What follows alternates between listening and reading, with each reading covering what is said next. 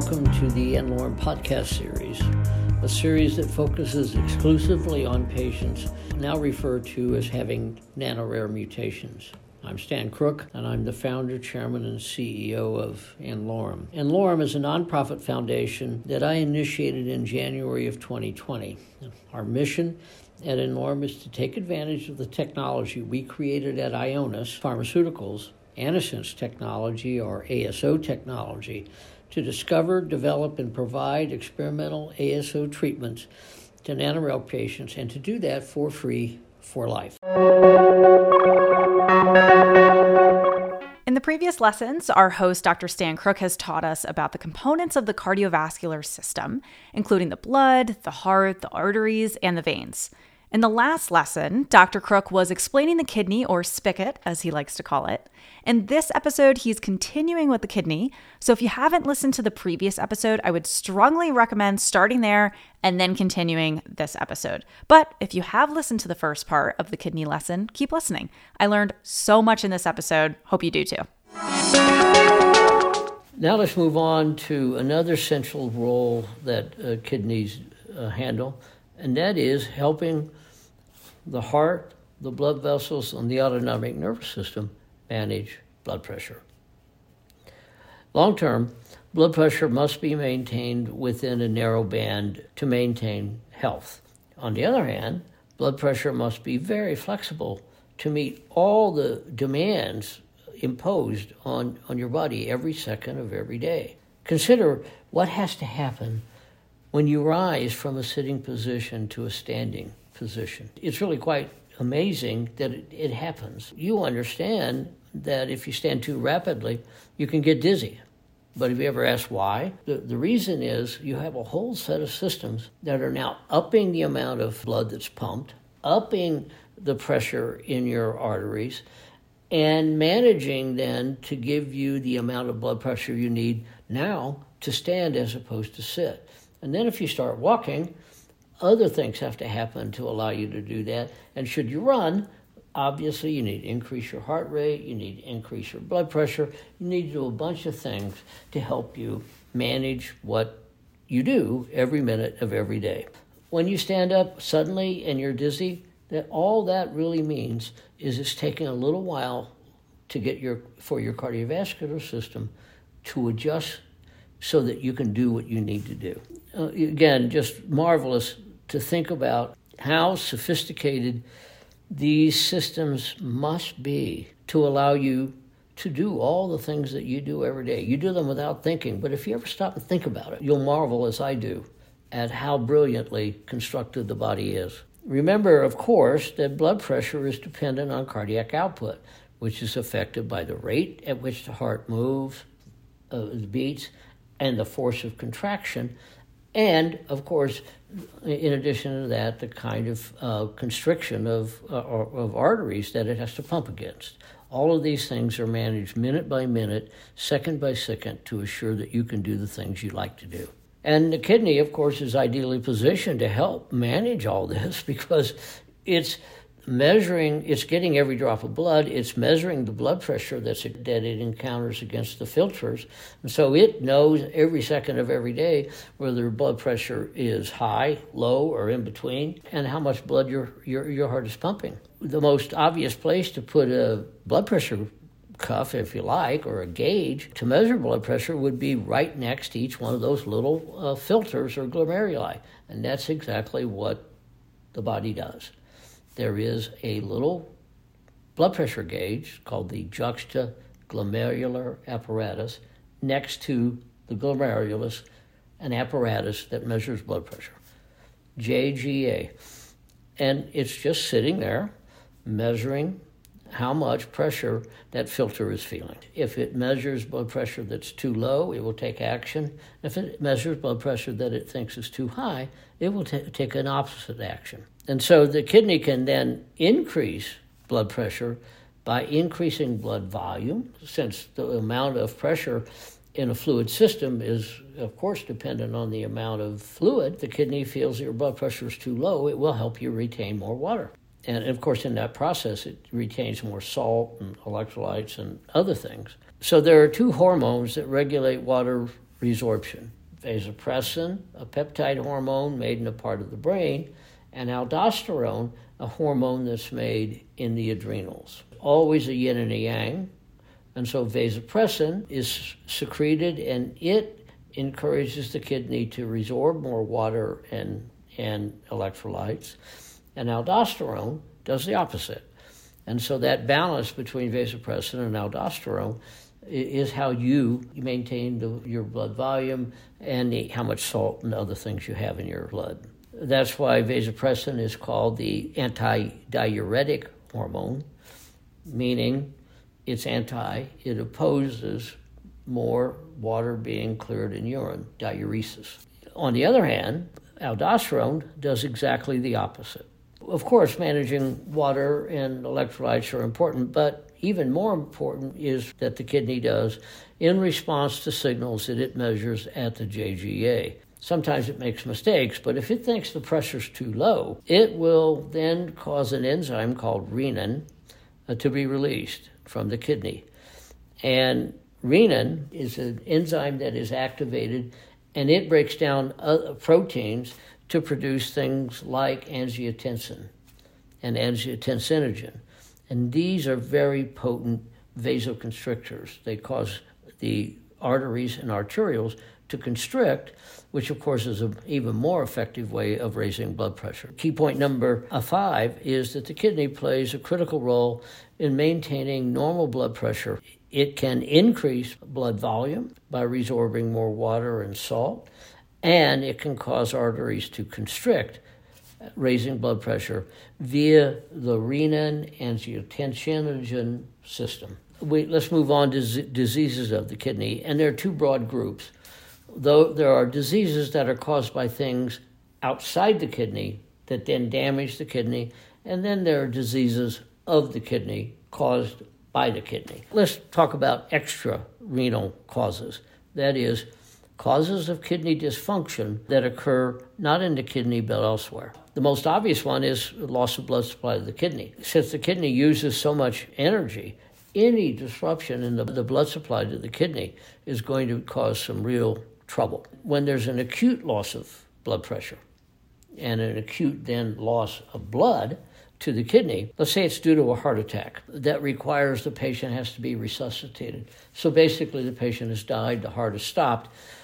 The organ that you worry the most about at that stage is the kidney, because that disruption in the supply of energy to the kidney can do immediate and terrible damage. And that's called acute tubular necrosis. And all that means is death of kidneys. And so, among the first things that happens when a patient has to be resuscitated is we try to make sure that there's enough blood flow to the kidney to prevent what would be the death of hunks of the kidney. Key point number six blood flow to the kidney is essential. Any disruption of blood flow can do immediate and lasting harm to the kidneys? Because the kidney also regulates blood pressure itself. If atherosclerosis narrows the arteries to the kidney which restricts blood to the kidney not only does the blood pressure increase and of course that makes things worse now you've got a vicious cycle you're not getting blood to the kidney because the arteries are, are all gunked up. You've got red blood pressure going up to try to do it. The kidney says, I'm not getting enough blood, so I'm going to increase blood pressure more. Now you've got a vicious cycle, and, and that's how hypertension and other things can get out of hand. That's an example of compensatory changes that make sense from one organ's perspective, the kidneys, but do the overall organism great harm. Another type of problem that the kidney can have is that there are some things that clog up the filter. And obviously, if you clog up the filter, it doesn't work. Your coffee doesn't taste very good because you're not getting much coffee through the filter, both the kidney and your coffee filter. Gunk on the filter is not good for you. So, what could cause such a problem? Most of the time, it's due to some inflammatory response. Uh, say you have uh, strep throat when you're a kid. One of the responses is to make antibodies And sometimes that process goes awry, and you make antibodies that are too much, or they're too big, or they're too high affinity, and those antibodies clump together, and sometimes they activate a thing called complement but that makes everything even worse. And so you can end up with acute, meaning fast, glomerular sclerosis, meaning a rapid reduction in the number of functional glomeruli and that, of course, can lead to real problems with the kidney. There are other things that can do it, like systemic lupus erythematosus, SLE, and other chronic uh, inflammatory things like arthritis. Certain cancers can also cause proteins to be made in great abundance, and they can damage the kidney once again by just clumping up at the filter. And probably the best known cancer that can do this is multiple myeloma. Multiple myeloma cells are cells in blood that make a whole bunch of smaller little proteins, and those things are called Bence Jones proteins, named after the people who discovered them. And those things then clog up the filter and can kill the kidney. And often patients with multiple myeloma are really troubled by kidney dysfunction. The kidney is exposed to blood.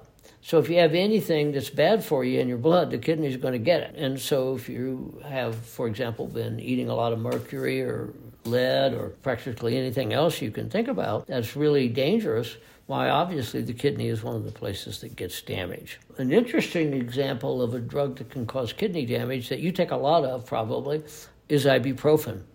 It's used as a you know, to reduce pain. That's great, it will do that. But there are patients who are very, very sensitive to ibuprofen and can have kidney dysfunction just taking normal ibuprofen doses. There are many other drugs that can do it. A lot of anti-cancer drugs are kidney toxic, like cisplatin and Cytoxan. And that's what you'd expect. The kidney is getting every drop of blood. So it's going to get all the nasty things that you, you end up having in your body. Another uh, disease that that happens outside the kidney but can do damage to the kidney is diabetes. Diabetes is a very bad disease because it does wide ranges of damage. In addition to having too much glucose, it causes damage to the small little blood vessels, and that can lead to damage in any organ. And among the organs that's most sensitive to that is the kidney. Small vessel disease really does a lot of harm to the kidney, small vessel disease can, uh, caused by diabetes. It can also do the same kind of problem to the blood vessels in the eye and lead to blindness. And that's why really bad diabetic patients often have kidney and eye disease. So, key point number seven all of the examples, such as antibodies and complement clogging, the filter, toxins, and diabetes, speak to the fact that the kidney filters every drop of blood that passes through it. So anything that is a problem in the blood can be a problem for the kidney. And since kidneys depend on blood flow uh, to be healthy, diabetes can cause kidney damage uh, because it reduces blood flow and damages the small blood vessels, and the kidneys themselves can make it worse. And in addition, of course, if you have a hemorrhage and you lose blood, or you have a heart attack and you stop pumping blood, the kidney is typically the organ we worry the most about. Uh, the kidney can also fail to do its job. One of its biggest jobs is to resorb water, ions, glucose, and the like. If the kidney is receiving too much vasopressin, it will resorb too much water. And if it resorbs too much water, uh, that can be a real problem for you do more than just increase blood pressure. You end up with other kinds of problems. On the other hand, if you've got too much aldosterone, you can then get rid of too much water. Problems there.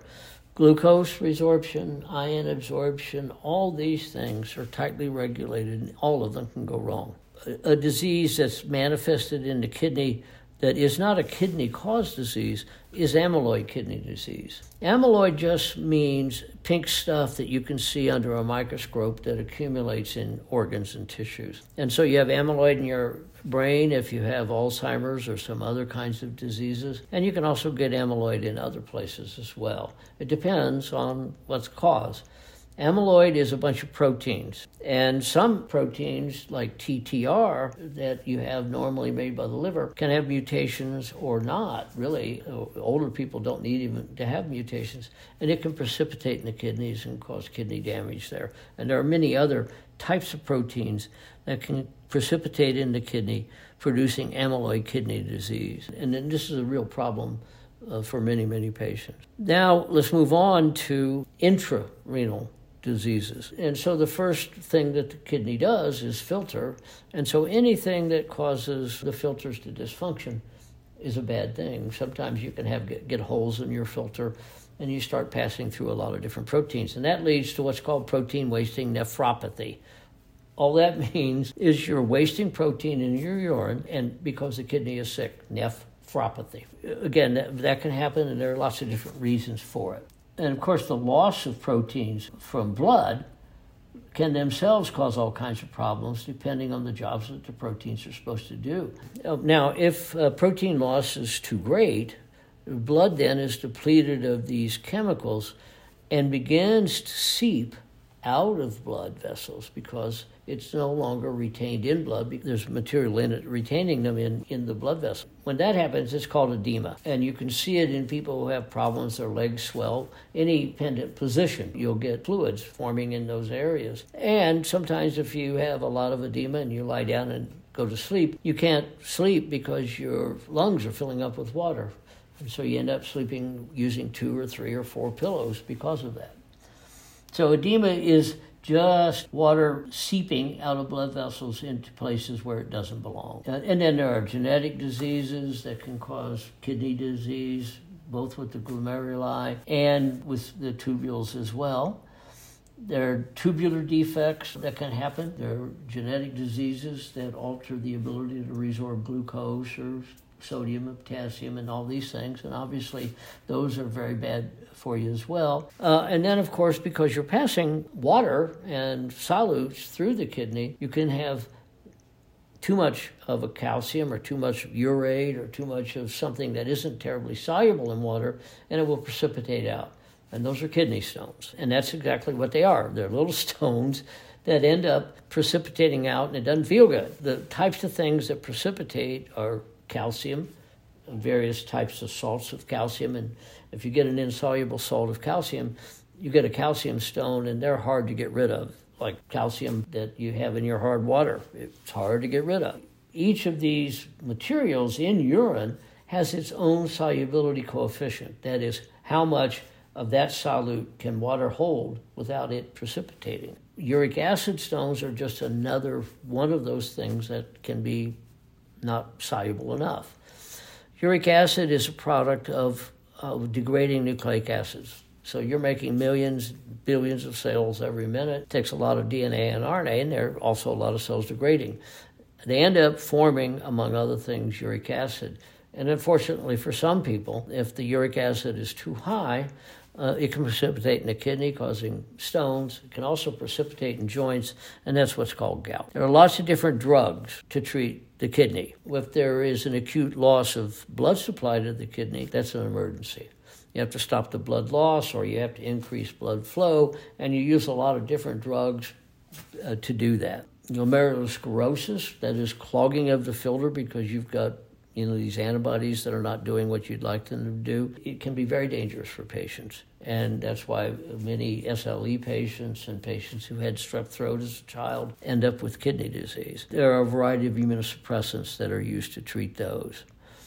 Glucose management, well, of course, that's diabetes. And one of the new classes of drugs to treat diabetes is this class of drugs called SGLT2 inhibitors and they not only help you get rid of glucose, but in getting rid of glucose, they tend to get rid of a lot of calories, and sometimes you lose weight as a result of it too, which is a good thing. Any abnormality in resorption of ions is a problem, and sometimes we have to give vasopressin, sometimes we have to give aldosterone or other things as drugs. And then finally, we can get to blood pressure. Blood pressure is a big problem in the developed world, and we have many kinds of blood pressure medicines. Some of them uh, actually work on the kidney, the renin-angiotensin system, for example. There are infections that occur in the urinary tract. Often people talk about kidney infections. Kidney infections are actually very rare. Urinary tract infections are common. Urinary tract infections that are common are typically in the bladder and the tubes that get rid of urine finally from the body. And these are pretty easy to treat. You just give penicillin or one of the cephalosporins and you can get rid of them. If the infection actually gets to the kidney, that's called pyelonephritis, and that can be a real problem to clear up. So, in conclusion, the spigot turns out to be a pretty complex system that filters blood and converts it to urine and is responsible for resorption of key electrolytes, glucose, and the management of water. The kidney also plays a critical role in minute by minute management of blood pressure. Of course, it senses its own metabolic activity. And if it doesn't get enough blood flow, uh, then it can be easily damaged and so on. Since the kidney is near an opening to the external environment, the urinary tract, occasionally it can get infected. More often, infections occur in the bladder and in that part of the system that is, you know, open to the outside and getting rid of the urine. That finishes the cardiovascular system. Uh, next time we'll move on and cover other topics. I know that the kidney has been a complicated one. The kidney is complex, and it's hard to make it as simple as uh, one might like. Thank you. N-Lorem is a nonprofit committed to discovering and providing personalized experimental treatments for free for life to patients with genetic diseases that affect 1 to 30 patients worldwide, referred to by N-Lorem as nano-rare. Many of these patients progress and die without ever achieving a diagnosis. This is where N-Lorem comes in. They do the impossible by providing hope, and for those that they can help, free lifetime treatment. For more information about N-Lorem or today's episode, visit nlorem.org. Any questions can be sent into podcast at nlorem.org. Search N-Lorem on Twitter, Instagram, YouTube, LinkedIn, and Facebook to connect with us. Please rate and review the podcast on Apple, Spotify, or wherever you listen. This truly helps us climb the charts and allows others to find the show. This podcast is hosted by Dr. Stan Crooke. Our videographer is John Magnuson of Mighty One Productions. Our producers are John Magnuson and Kira Dineen of DNA Today. Thank you for listening.